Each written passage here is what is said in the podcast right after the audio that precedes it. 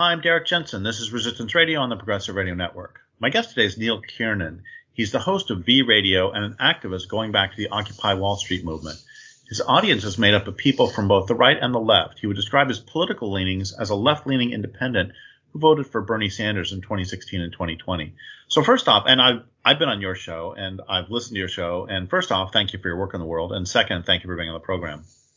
Thank you for having me.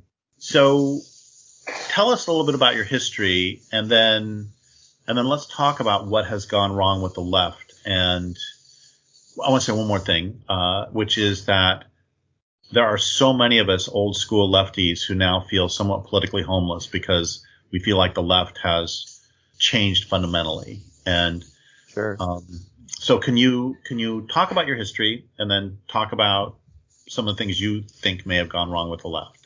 Let me let me make one point so just so that I don't forget it, and then I'll launch into my history. Um, I think like I have a meme that I pass around frequently on Twitter, and the meme shows the modern left's political compass, and it's based off the you know the political compass test that has like four quadrants that are left and right and authoritarian versus libertarian. And the point of the joke is that the modern left's political compass shows that only the top left corner, which is a little green box, is actually the left and everything else is far right. Our ability even to define what is left now is completely thrown like into the air. Like we don't really have a good definition for it. And it's become kind of dogmatic to the point that it reminds me more of a religion in that there's no nuance allowed. Like I am very left leaning on the majority of you know, like issues, but I get identified as far right all the time. Um, and there are other people like Bret Weinstein, uh, you know, like for example, who are definitely left on everything that would have been important before. Um, but now all of a sudden, you know, unless you tick all the boxes, it's like it's become a religion. And I don't say that to be hyperbolic. I say it because religions have blasphemy, religions have heresy. And if you commit those things, then it doesn't matter how pious you are in any other aspect you are now in league with the devil. You are no longer the Christian or the whatever, right?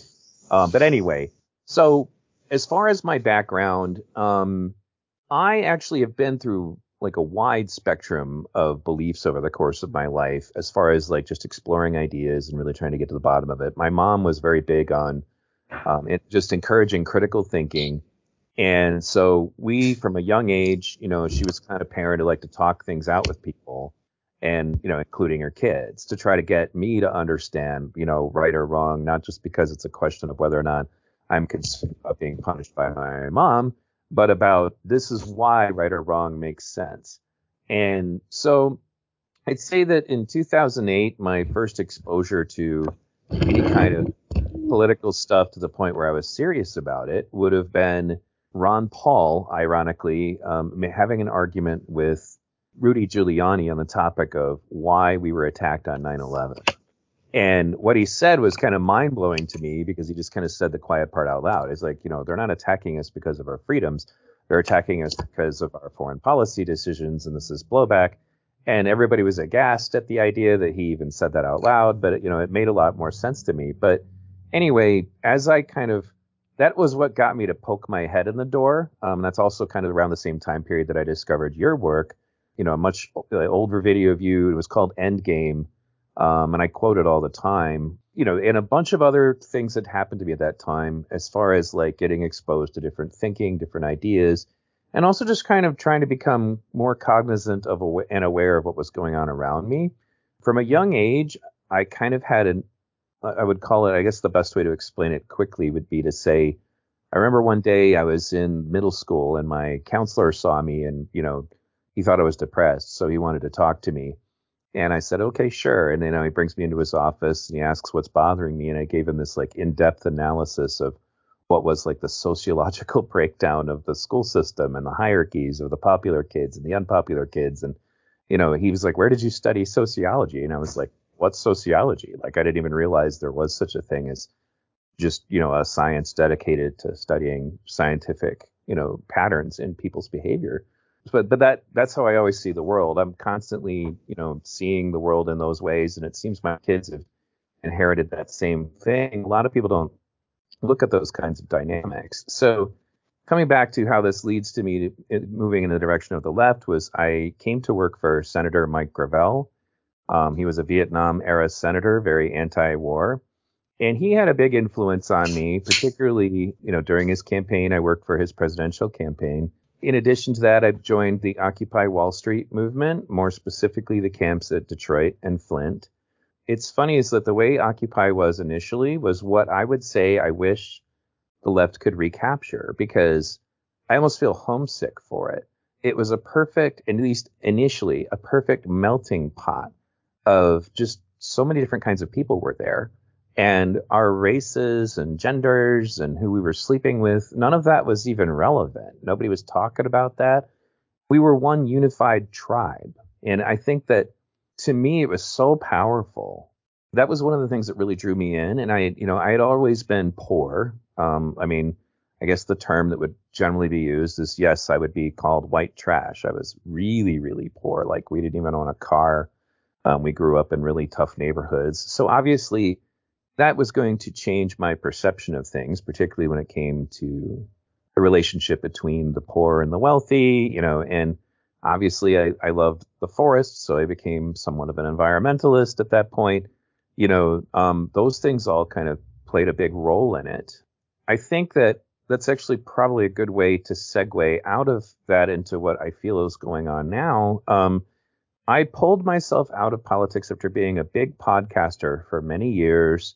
Took a break because my kids wanted to get involved in sports. And one of the things my father was not very good at was being supportive in that regard. And I said I wasn't going to be that parent. So when they said they wanted to be very serious athletes, I decided to become a very serious parent of an athlete. And so I took a bit of a break. And I think that one of the first things that kind of got me to come back was Bernie Sanders, because then once again, I had a politician saying things that I was kind of shocked. Healthcare system, and you know, and he was anti-war. At least he was then. I don't. It's like I have kind of lost track of where he's at at this point. And it was really interesting to hear somebody who seemed so sincere you know, and making those comments that really appealed to people, you know, and at that point, the recession had happened like a little bit before that, you know, so then it made me a bit more mindful again, but it was kind of invigorating to hear from somebody that I thought, okay, I could actually be excited about going to vote again. And so I started looking into his campaign. And one of the other things that poked my interest was the Kyle Rittenhouse incident happened. Um, and that's one of the things that I think really started to make me go, well, wait a minute, we're not thinking clearly anymore. I was like, watch the videos, guys. Like, yeah, I don't agree with the kid's political leanings. You know, probably wasn't wise that he was there, but the stuff that was being said about him at the time was just, it was just fictional. It, it wasn't true. And there were people who were very enthusiastically doing that. And that's when I started to notice that the truth was kind of secondary. But I guess let, let me rewind a little bit. I got to go back to Occupy for a moment because this is important too.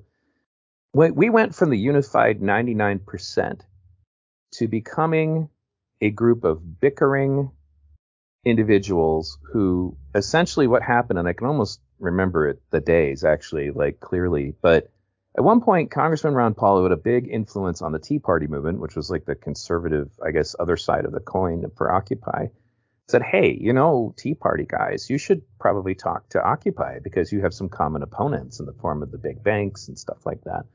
And I, I, was pretty excited about that. I thought that would be pretty cool. But shortly around that same time was when all of these experts, and I put that in quotes, showed up to explain to all of us why we couldn't be the 99% because we should all kind of secretly hate each other. Like, that's not how they put it, of course, but we were divided up by, well, if you're this race or that race, you should feel this way. If you know, if there's people of alternative lifestyles here, well, they're being marginalized. And then it started to become a situation where everybody got divided up by these different aspects of who they were that would have been irrelevant literally a week before. Nobody would have been thinking to themselves how many black people were present at a meeting.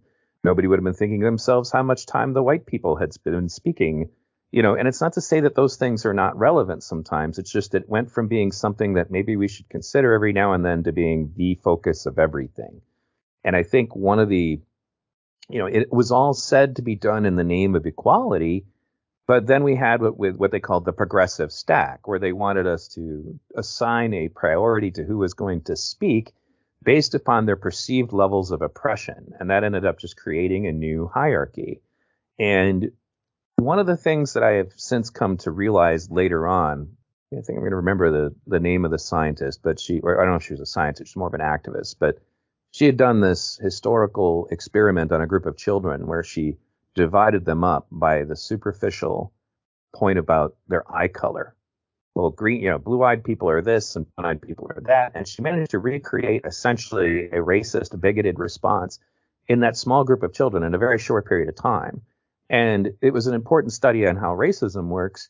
I look at it now and I think back on it, and I actually did a video specifically about it, going over all the science. By doing that, that's essentially what we're doing now. We spend a lot of time now going into groups as left leaning people where we go, well, you know, you're this group. You have, you know, you have green eyes. This is your issue. These are, you know, these are these are the people you're oppressing. And then the brown-eyed people have, and it just what science shows is that inevitably this creates bigotry because it activates a lot of these primitive tribal instincts that exist in humans.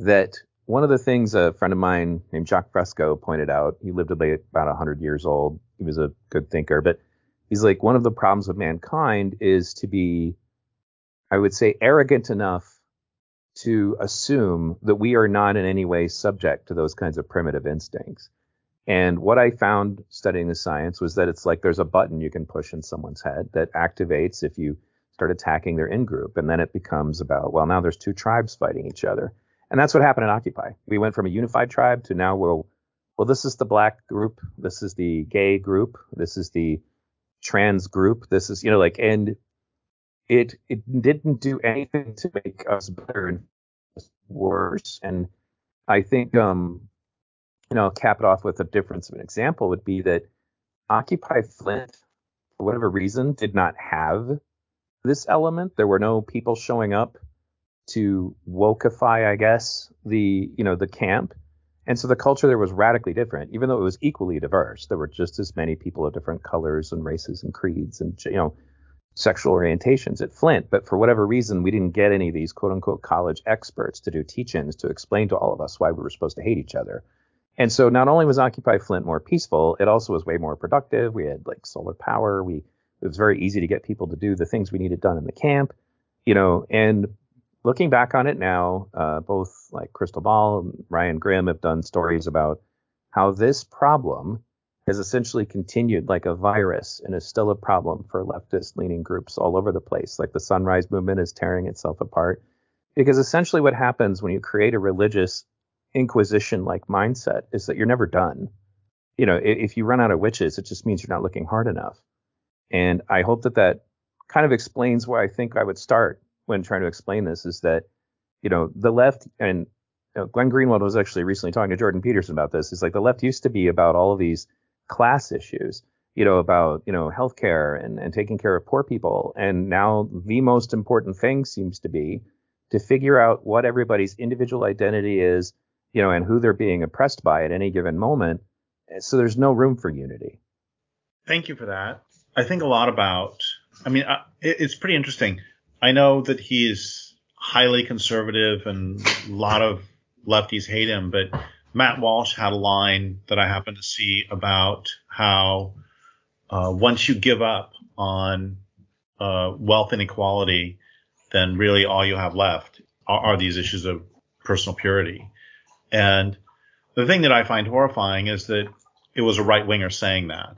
And right. that should be it's it's not just him. I, there are a lot of old school lefties who say that as well. But it it's a pretty basic thing, and I don't.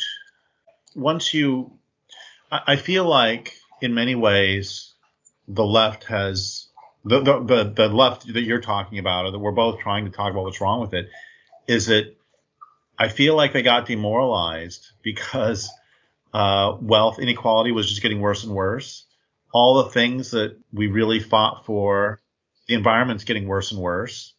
You know, we used to fight for community autonomy, and that's you know getting worse and worse. You can't. I mean, this is this is old stuff, but you know, the the Commerce Clause of the Constitution makes it so if a small community wants to keep big box stores out, they can't. They, they legally can't under the Constitution.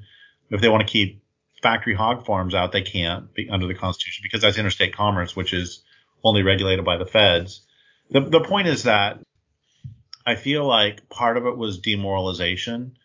If I can't actually stop the murder of the planet, at least I can get this comedian canceled. At least I can, right? You know, yell at yell at the person next to me. So just stop me anytime you want. Just just go sure. whatever direction. Well, I would I would add to that um, something I think you and I have talked about in the past. I would go back to a John Cleese clip uh, clip called John Cleese versus extremism.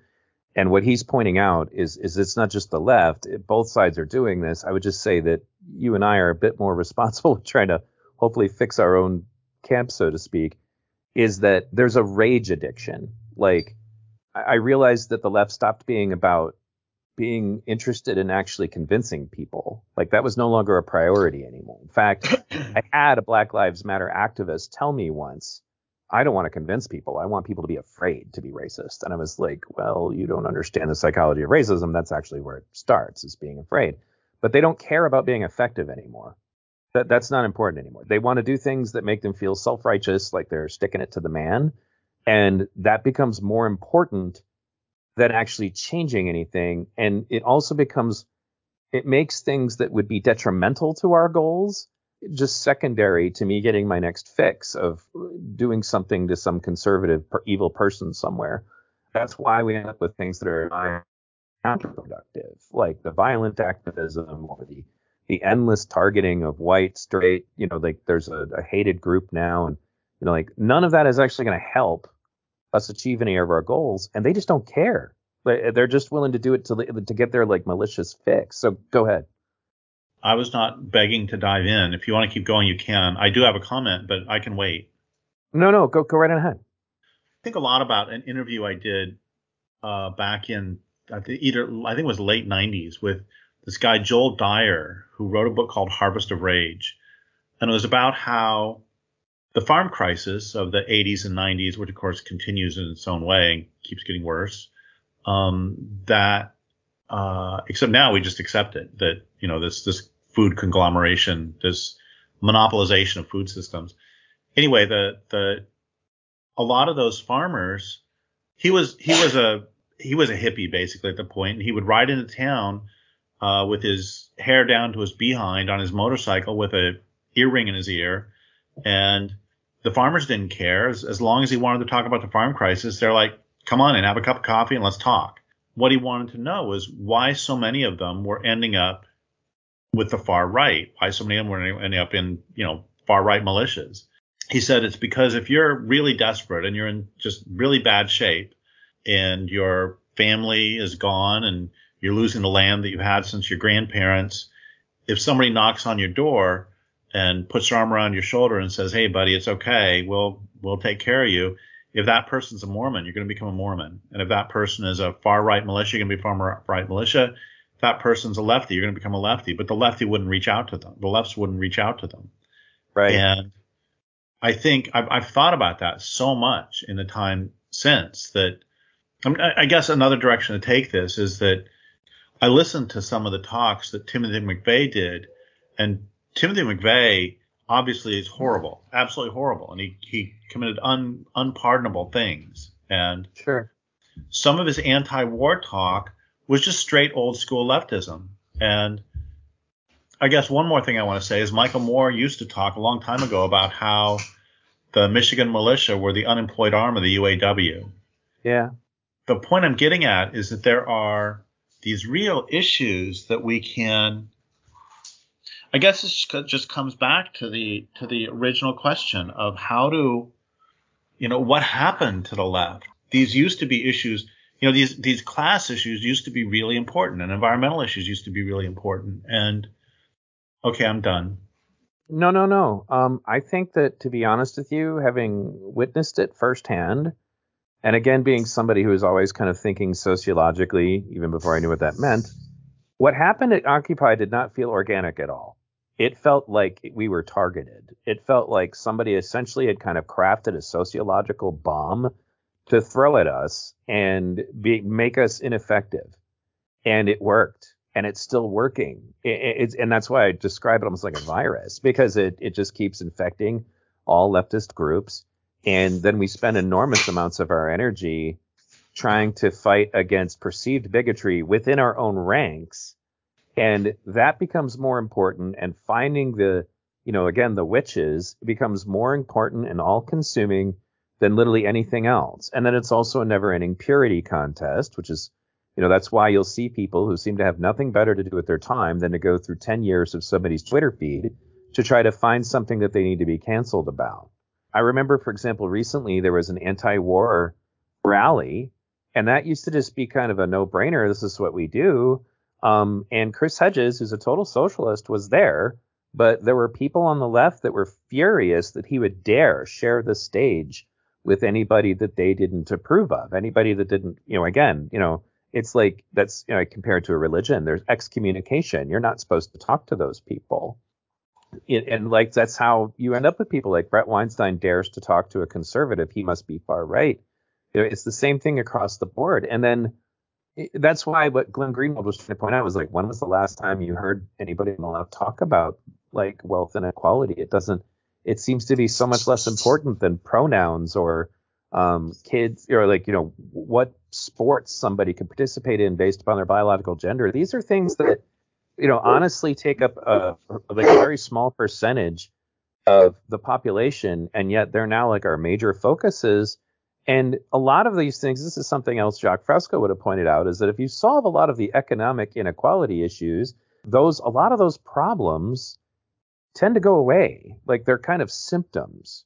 They're not the underlying causes. I mean, like when you think about it, like I remember when I was teaching my kids about racism, I showed them Gangs of New York because that was all mostly people of the same color fighting over the limited resources in early, you know, like in the early United States. You know, and that resulted in English people hating Irish people and then Irish people hating Italian people. You know, um, if you can solve all of those problems, much of this goes away. And then I also remember a video called Capitalism and Other Kid Stuff, which was made by the Socialist Party in the UK. And they pointed out, you know, like they kind of create like a parable about this guy named Rex. And Rex is your super wealthy guy. And he wanted to keep everybody feeding each other so that he can maintain his control of all the toys in the kindergarten. It's like a story told about a kindergartner who's given all the rights to the toys. The point is, is that one of the strategies was to tell all the you know, the black people to hate the white people and to help tell all the men to take, you know, one of the women as their property, you know, and if she doesn't like it, you know, like basically the point is is that all of these things that we have now seem to be addressing as if we fix that and then suddenly everything is fine is now the forefront. And it, it just sometimes, for example, with the racial stuff, it's so out of control, you know, that uh, I noticed was one of the big things. It's like we went from talking about class quite a bit to being only talking about race and systemic racism. And it's like we could Thanos snap every white person off the face of the planet tomorrow. That all of these problems would still be there. And, and they don't seem to get it or or want to get it. So that puts us in a situation where we're forever treating our symptoms, but the disease is just going on and on you know, and it doesn't slow down. So I guess to answer your question though, it just I don't think it's an accident at all. I honestly feel some kind of social engineering is is at place, especially when I dug into the science. And that's one of the reasons that this bothers me the most is that the psychology and sociology stuff I read, in fact, I interviewed a sociologist who's a longtime old school 60s leftist who said sociology's been completely captured. He's like, it's not a science anymore. And this is a lifelong sociologist he's like and he was so blackpilled about it he was like he was so depressed because his science was destroyed by people whose activism was more important to them than actually doing any kind of solid science but the point is is that most of this seems to come out of our college campuses where there are a lot of people who kind of push this into the the conversation and the culture of the college campuses and the thing is is that it's the psychology and the sociology departments that know because all of the studies that I have read that determine this is how you create more bigotry and hatred and this is how you fight it, all of the competent people know that you have to disarm bigotry like a bomb. You you can't just you know it's like when I interviewed Daryl Davis, the black man who gets guys to leave the Ku Klux Klan. He said, you know, I, I asked him, I'm like, well, for example, what if we took a Black Lives Matter group to a Klan rally? He's like, that could never work. And I was like, why? He's like, because you can't get these people to abandon their beliefs by getting up in their faces and shouting slogans at them or telling them that they're evil and that they're oppressors and you know and he also just identified that you have to understand how a Klan member becomes a Klan member and then try to convince them that that's not right anymore. You do it by humanizing yourself to them as a black person. And then eventually they just abandon racism. They just don't, they, because then they don't think of you as other anymore. Whereas now we go into every situation looking to other everybody there. Like it's a hyper focus. Like I just did a video recently um, about an article I stu- stumbled across where this guy is describing his problems with gentrification and you know he's a black gentleman and he's gay and he's just describing his situation with being upset that there were so many white people in his community and when he describes his day-to-day existence he just goes into every situation evaluating the race of literally everybody there and then determining how he's going to interact with the circumstance based entirely upon that like and that is something that you would have identified as being a racist activity. That's something that a racist would do. But we've told that group of people that they can't be racist somehow. So they just do it anyway. And then, well, what does that foster in return? Well, as the science has known for many years, that if you constantly attack a group, they're going to be, well, what about your group? What about, you know, what about your race? What about your, you know, and then it just self perpetuates itself. If that's how you're trying to fight racism, you might as well pour gasoline on a fire to put it out. It's not just a matter of it's immoral; it doesn't work. And so my final point about that is that the socio- sociology and psychology departments, you know, along with some of the other, you know, um, studies that you see on college campuses at this point, should have been the source of knowing this is why Martin Luther King did what he did because he what he did works. What what we're doing now doesn't work you know, um, they should know that already. That research is all sitting there for them. And instead, we're getting critical race theory documents that say things like race consciousness is very important and we shouldn't and colorblindness is wrong and you know just regarding yourself all as one species is actually white supremacy you know that's it, it's just a matter of like I, I you know i do feel that somebody with an intent to destroy what we do did all of this and when you look at it and you you you take it down, like you know, I was talking to Lear about this last time I had her on. With like, you know, notice that it seems like the current racial activism seems to be geared towards just systematically undoing the civil rights movement. Like, you know, as in, let's convince people of color to burn down their own communities, which will in turn destroy their local economies, cause more poverty, hurt more people, cause inevitably more conflicts with the police then they're bringing back the stigma against interracial marriage. They're convincing people of color that segregation will actually protect them and make them more free. It's almost like somebody just decided, you know what, I'm going to undo the civil rights movement by convincing people of color that the best way for them to be free and happy would be to not have anything that Martin Luther King succeeded in getting for people of color. Like it's just like one by one. And, you know, I, I think that part of the problem is that We've made our activism so emotional and not rational. We, we've see, we've ceded that ground. And again, it's not just the left. The right has the same problem, and the right's infighting with itself right now too. Um, but that's why I, I look at it, and I think that our responsibility as people who lean to the left is to try to clean up our own world. But like you know, like you said earlier, you know, and, and, it comes back to what I said, as far as like we don't seem to care about being effective anymore. We don't care about trying to convince people to come over to our side.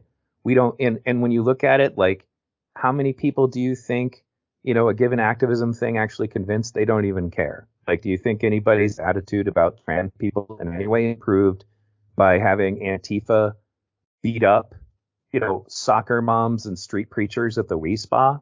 Did that achieve anything? Did do you think anybody who already had problems with trans people in any way changed their mind after that incident.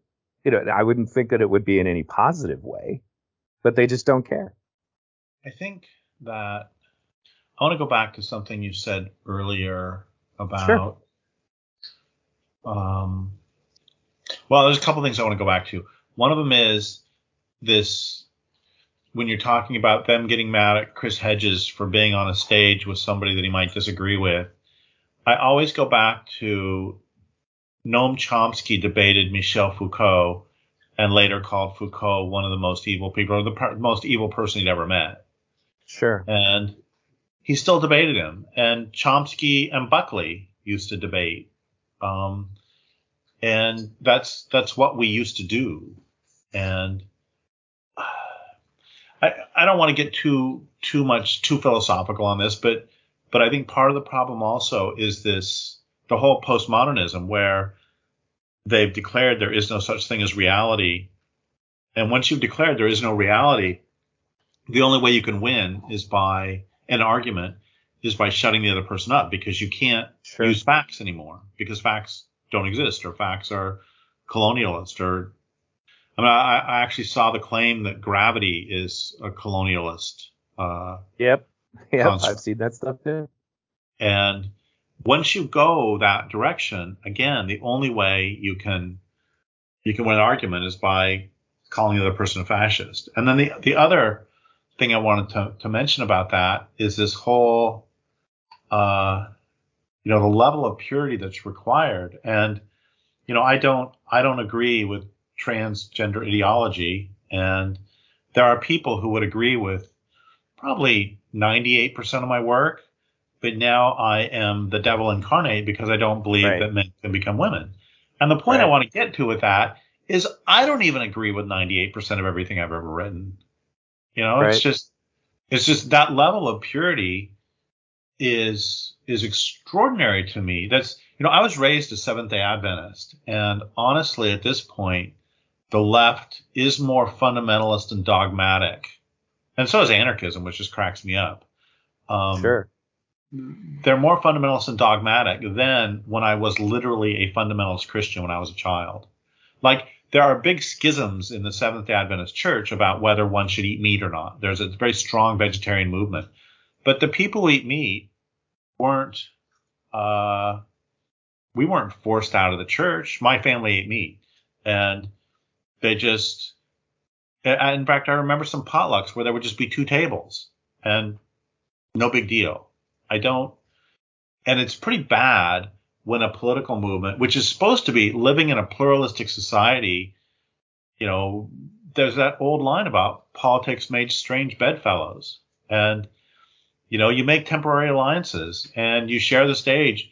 I mean, heck, I've given I've given tons of talks over the decades, and I was at conferences. I had I didn't even have any idea who else was there. I didn't care who was there. I just came to do my talk. Right. right. Okay, I'm done again. Oh no, that's fine. Um, you know, I, I think that, that that goes back to what I said about it being religious and even cult-like, honestly.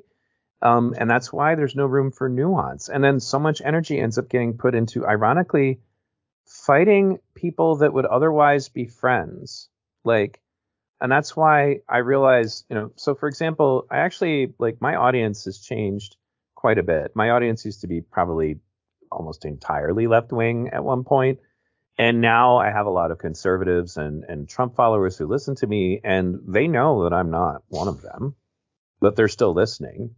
And I think I won a lot of their respect because of the way that I treated the Rittenhouse stuff um, and the way that I address things. For example, the only thing I've ever been doxxed for in my entire life and I had my life threatened over was my coverage of trans athletes in sports and what the science actually says. And I'm a sports coach who coaches girls who wrestle. So it's really obvious to a, a wrestling coach what's going on. Um, and the left was so furious with me that they threatened me and my family over something like that. I didn't say anything about trans people shouldn't exist. I didn't say that they're not people. I didn't go into any of that. I just said, here's the science, you know, um, and that alone was somehow science became hate speech, you know. And one of the things you said earlier about um, the truth actually it rings out to me. There's a guy named Ryan Chapman who does really good reviews on YouTube, and he did one about what what Orwell really believed. And I usually have to tell my conservative friends, you know, by the way, Orwell, you guys quote 1984 and Animal Farm all the time, but Orwell was a socialist. You know, um, he fought, I believe it was in the Spanish Civil War. There was like an anarcho syndicalist like rebellion, more or less. And the things he was warning about for example, at one point he says in one of his books, if you if you see a need to remove objective truth, that is a warning sign that some form of authoritarian something is trying to take root in your society.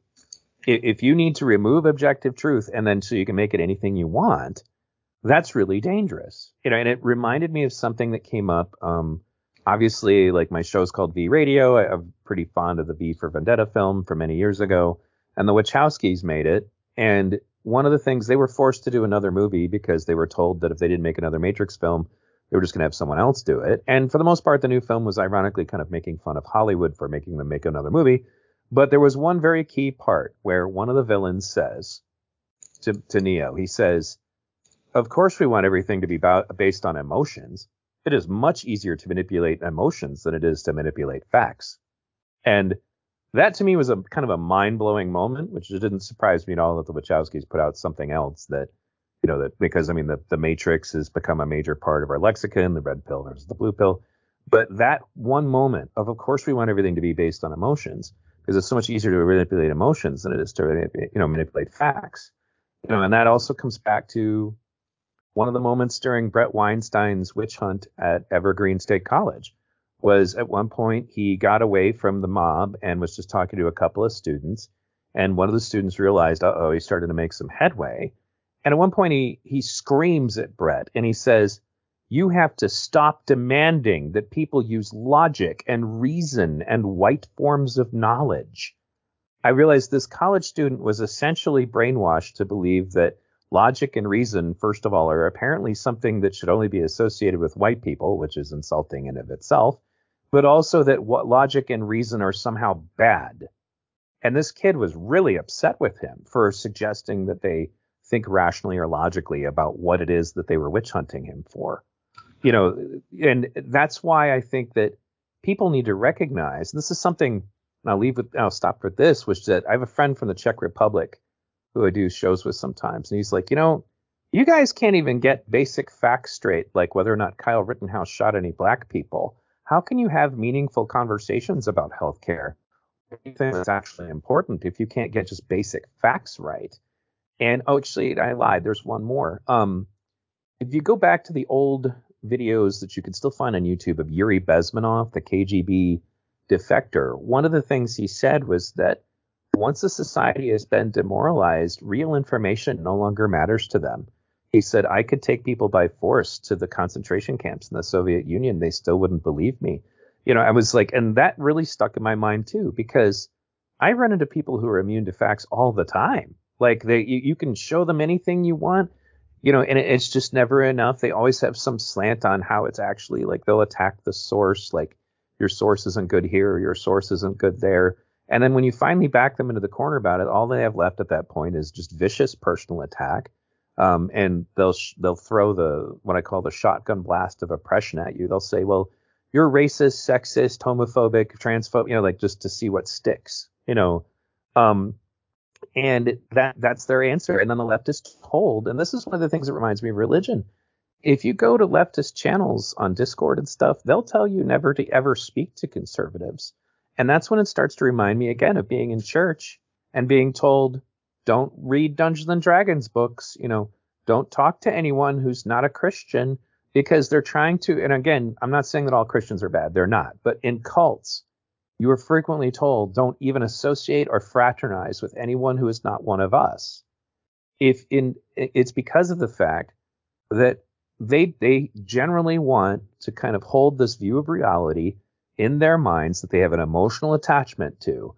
And if you're, you know, if your facts don't fit with that, well, that's hate speech or, you know, or you're racist or you're sexist or you're some ism of some kind that means I shouldn't have to listen to you. And the problem is, is that again, if George Orwell, a socialist, was trying to warn us, don't allow this to happen in your movement, I think people should probably listen. You know, like he knew something about it, and um, I, I hope that people get it down because at the end of the day, you know, like I, for example, I was pretty well. In, uh, Jacque Fresco, for example, is the founder of the Venus Project, and he wanted the the world to try to look at things more rationally and scientifically, but we can't do that if everything's broken down to all of this, well, rational and science and thinking, you know, logically. Well, that's all whiteness or it's all bad and it you know my emotions my truth should be the most important thing how i feel and everybody's feelings should be important to a certain degree but if they get to the point where they're so important that they are more important than even just basic facts and reality that's not a society that has any hope of succeeding at anything. So a, a few things. Thank you for that. A few things. One of them is that uh, when I start to feel well, uh, I'm going to have a couple contradictory things. One of them is I had I, have read a study, but went from 1981 to 2011 about how um, college students had um, decreased empathy empathy by 25% over those years. Mm-hmm. And they did it by asking things like if you had a sandwich and your friend doesn't and you're having lunch, do you give your friend half the sandwich? And it had decreased 25% by then. And um, I've also heard about, I didn't see this part, but I've also heard about one that was same years that said emotional maturity had dropped among college freshmen, that uh, college freshmen in 2011 were about as emotionally mature as high school freshmen in 1981. And so on one hand, I want to be the old person that says, yeah, things are getting worse. But on the other hand, I think about the French Reign of Terror, or I think about uh, Henry Adams, uh, more than 100 years ago, wrote the, the press is the hired agent of a moneyed system set up for no other purpose than to tell lies where the interests are concerned. And I think about um, all sorts of times in the past when people have gone crazy, and I'm not entirely sure that collective craziness is not our default state. And and I think about you know they talk about how I, it cracks me up to read about how politics in the United States are so much worse and so much more divisive than they've ever been. But I don't recollect anybody recently being beaten unconscious on the floor of the Senate, which happened during the slavery debates, abolition debates. Sure. I don't remember if Charles Sumner was the guy who got beaten or was the guy who beat, one of the two. And there, the point is that politics has always been nasty and always been very, I mean, for crying out loud, we have Alexander Hamilton and Aaron Burr shooting each other. And right. So I don't, uh, and what was it? Thomas Jefferson. I don't remember who it was. There were two of the founding fathers like never spoke to each other again after a certain point because of politics. So I don't, I don't know. And plus, I mean, anyway, I'll just, I'll just leave it there. That I, I go back and forth as to whether uh, there are. I mean, I do think. Here's something I want to bring up. So, having said all that, you can respond to that you want. Or also, I think it's not really possible to talk about all of this demoralization, all of this personal purity, everything else, without talking about the fact that real wages have been declining since 1973. Sure, sure. So, do you right, want to take any of that yeah. any direction you want? Well, one of the things that comes to mind, and it's the reason why my the artwork for my show is the character from V for Vendetta decapitating both the donkey and the elephant. Um, when you look back at the founding fathers, one of the things that led the reason that there are no political parties in the Constitution is because many of the founding fathers had fled England because conflicts between political parties had erupted into you know riots and assassinations. And it's like, well, that sounds familiar. Um, and George Washington, in his farewell address, pointed out that he was very wary of the party system because he was concerned that people would start to do what was best for their party and not what was best for the people. Um, and that was absolutely correct. You know, um, I think that unfortunately the party system in of itself, it, it, it's another example of well now we're gonna have two tribes. We're not one tribe anymore. You know, um, and th- then you find congressmen and senators because of it. Like there could be something that would be great for everyone, but we can't allow the other party to get a win because that'll affect us in our elections. So we're going to prevent this thing that would be good for everybody um, because we don't want the Republicans to look good or we don't want the Democrats to look good or whatever. And so essentially, the whole party system in of itself is more or less like a computer virus ruining our the whole system that they had set up. And this isn't to deify the founding fathers. Yes, they were all plutocrats in their own way. Um, there's no question. Um, and they were slave owners and et cetera, et cetera. But You know, like when you bring up that, for example, those conflicts, it doesn't surprise me at all. That was one of the things that they were hoping to prevent. Um, and instead, now everybody has to. This is the other thing about our party politics is that your politics are packaged, like, and you're supposed to follow your whole package. So, for example, I would call myself left leaning on a lot of things, but I'm very pro gun rights. Where the hell do I go? Like, there really isn't anywhere. You know, um, you know, I have different attitudes about welfare or just different things. You know, um, and I I almost feel like it's that's another example of just weird social engineering because you know I don't think it's a right wing like you know I was going to say it's like the association of these two tribes of certain things. Like so why if I'm pro gun should I be anti welfare those two things don't have anything in common but that's what you're expected to do. And if you don't then you really have nowhere to go you know and that was um it kind of comes back to what you said earlier about people on the left feeling that they're politically homeless I don't think that they are. I do think that it's necessary, however. So, for example, um, big time YouTuber, YouTube channel called The Young Turks, uh, one of their pundits named Ana Kasparian has finally come out and just pointed out various things the, from the woke movement that she's not on board with, and she's not going to be quiet about it anymore, and various mistakes that they had made, you know, and things that they had covered, like the Kyle Rittenhouse incident, or you know, just you know, different police shootings, or you know, the the position on crime, or whatever you know, and there are people that are saying, you see, she's an uber right wing conservative, yet somehow in their minds, she still supports Bernie Sanders. She still supports Medicare for all. She still supports free college. How is this person on the right? What part of the right is pro Medicare for all? What part of the right, like, but they still will call you that anyway, you know, and, and you're associated that way, you know, and that just doesn't make any rational sense. And that's and that's also why it's alienating and it's it's not helping. Uh, we're not getting anything done nothing like of real benefit anyway. Um, and i think again all of that just feels like going back to occupy. Um, like i did a video because somebody did a, a breakdown for example of that uh, the media during the occupy wall street movement suddenly all of a sudden like he, he tracked the trends that statistically all of the the media was only doing articles about white privilege, uh, you know, gender ideology, and like they stopped talking about wealth inequality at all. Um, and instead, they wanted the left entirely focused on all of these things that were going to make them turn on each other. And it's already happening because another one of the weird things that comes up in, in what I call strange bedfellows of the left is the the woke alliance, so to speak, includes, say, Muslims, feminists, people of color. Um, and sometimes these groups don't actually really jive. So, for example, you know, they would want anybody who was not on board with the books that have very graphic sexual images being shown to young children. Anybody who opposed that, they would want to be, you know, ostracized and canceled. Like, why would you oppose the, You know, that we're trying to expose young children to these LGBTQ concepts so we can protect the gay kids you know, like they would be very rigid about that. And anybody who's not on board with that is a far right extremist. Well, then in Dearborn, a city here in Michigan, um, the Muslim community showed up and said, no, we don't want that stuff shown to our kids. What's the matter with you? And you could literally watch the school board shift and squirm in their chairs, like, what am I going to do about this?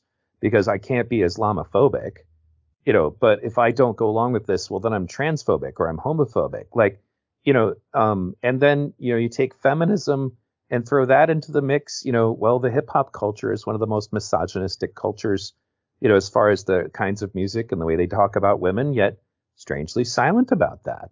You know, um, how does that get resolved? And then then the argument becomes, well, feminists versus trans activists because they can't exist in the same space either because trans activists just seem to feel like you know anybody who identifies as a woman is entitled to the safe space set aside for women you know and we talked about the sports you know like that's something that irritated me. I'm like the fight for women's equality in sports is not even over you know and we're just throwing out you know. So anyways it's almost like it's built it's built like a house of cards designed to destroy itself like i can't understand how anybody would look at that and not realize this was inevitable. You know, like um, I that's actually kind of relevant to current events. For example, like um, I I'm usually very hesitant to talk about anything going on in war because there's so much fog of war and we're not going to hear the end of it. But for example, the very strange relationship between the pro-Palestine movement and the LGBTQ movement. Like there's really a group called Queers for Palestine. And I looked it up one day.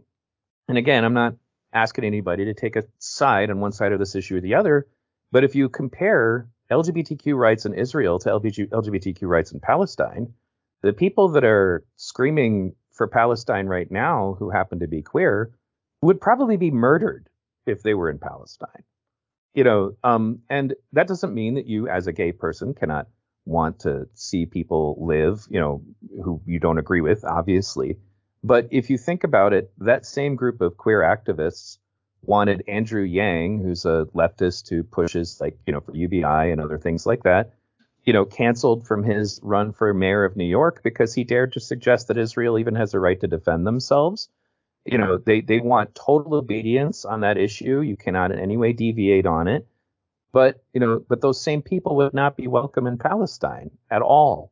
You know so there's all of these various things that are extremely contradictory and that's why it almost feels like again whoever came up with the idea of gathering all of these things under the banner of the left knew that this was going to be an enormous distraction because honestly I think Occupy Wall Street probably scared the hell out of the super elite because, um, for one thing, Occupy Wall Street enjoyed a lot of very popular support from both the right and the left. We had Republicans who showed up at our camps and told us, you know, that they may not agree with us about everything, but they totally supported what we were doing.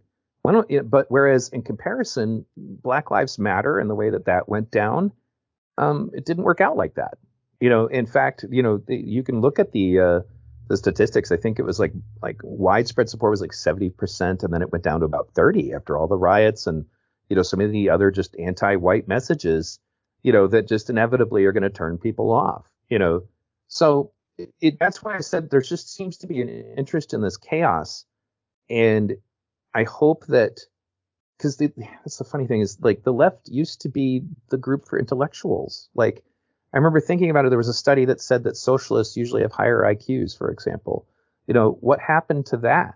You know, eh, well, now, no, it's not intellectual anymore. You, you will just repeat what you're told. And if you don't, well, then, you know, you're repeating the, the unapproved talking points, the blasphemy, you know, and you're not to ever, you know, in any way question the dogma. You better go along with it 100% who does that win over? And that was the final thing I was going to say that I realized I didn't say before because my audience had changed a lot. Was I had a guy who'd been listening to my show from the old days, you know, come into my Discord once and he was really upset with me. And he's like, you know, why are you, you know, repeating all of these talking points and you know, all of your videos seem to be addressed to the right or whatever. And I'm like, well, let me give you a hint. Because those people listen to me because I'm honest with them, I get text all the time from Trump supporters, from conservatives, from whatever, who then tell me, you know, because I listened to you, I rethought my thoughts about Medicare for all. Because I listened to you, I reevaluated my position on X, Y, or Z. When was the last time a leftist could ever say that? Like, I mean, other than like old school people like you and me. And, and, and I realized, sadly, that's not even their objective. Like I said, they don't even care about being effective anymore. Like if if the leftists looked at my channel, they would make a lot of assumptions about me. like they would never believe my positions, and they're told not to. But anyway, go ahead. So we're running out of time here in more ways than one. And uh, can you a very quickly sum up, like in less than a minute, and b say how people can learn more about your work and uh, listen to your listen to your podcast? Sure. Um, Okay, what was the first question? The A, I'm sorry. Sum up. Sum oh, up. Sure. We have to, as the left, take back a position of being devoted to trying to find ways to unify people under our cause instead of trying to divide ourselves by perceived, in many cases, what would really just be superficial differences between ourselves. Uh, George Carlin did a bit about that. Why we, you know, focus so much on our differences, and that's what the current left is. And we need to try to take back this attitude of like, how do we win back, you know, people? How do we bring people in? How do we get them to join? And I hope that that's something that can be accomplished, but it's it's really only going to happen if we become cognizant of how much we're being manipulated to hate instead of trying instead of to inspire. It, you know, activism used to be about trying to inspire people to change. And I just don't think it's as important anymore, which is unfortunate because if we continue down this path, I know, never mind whether or not we're going to get Medicare for all, or are we going to continue to have a society? And as far as how they can check me out, um, the best way probably would be to go to my HY page. It's at HY uh, dot page slash V radio, um, like just radio, basically, like put V on the front of the word radio. Um, and you can search for V radio. It's usually V hyphen or V dash radio on Google, um, but that's really the best way to find me. I'm on YouTube, Rumble. Um, I'm on Spotify. You know, I'm on a lot of different places because I just for the sake of redundancy, you know, so like for example, I even have a BitChute channel, stuff like that. And you can find me on Twitter at VTV115.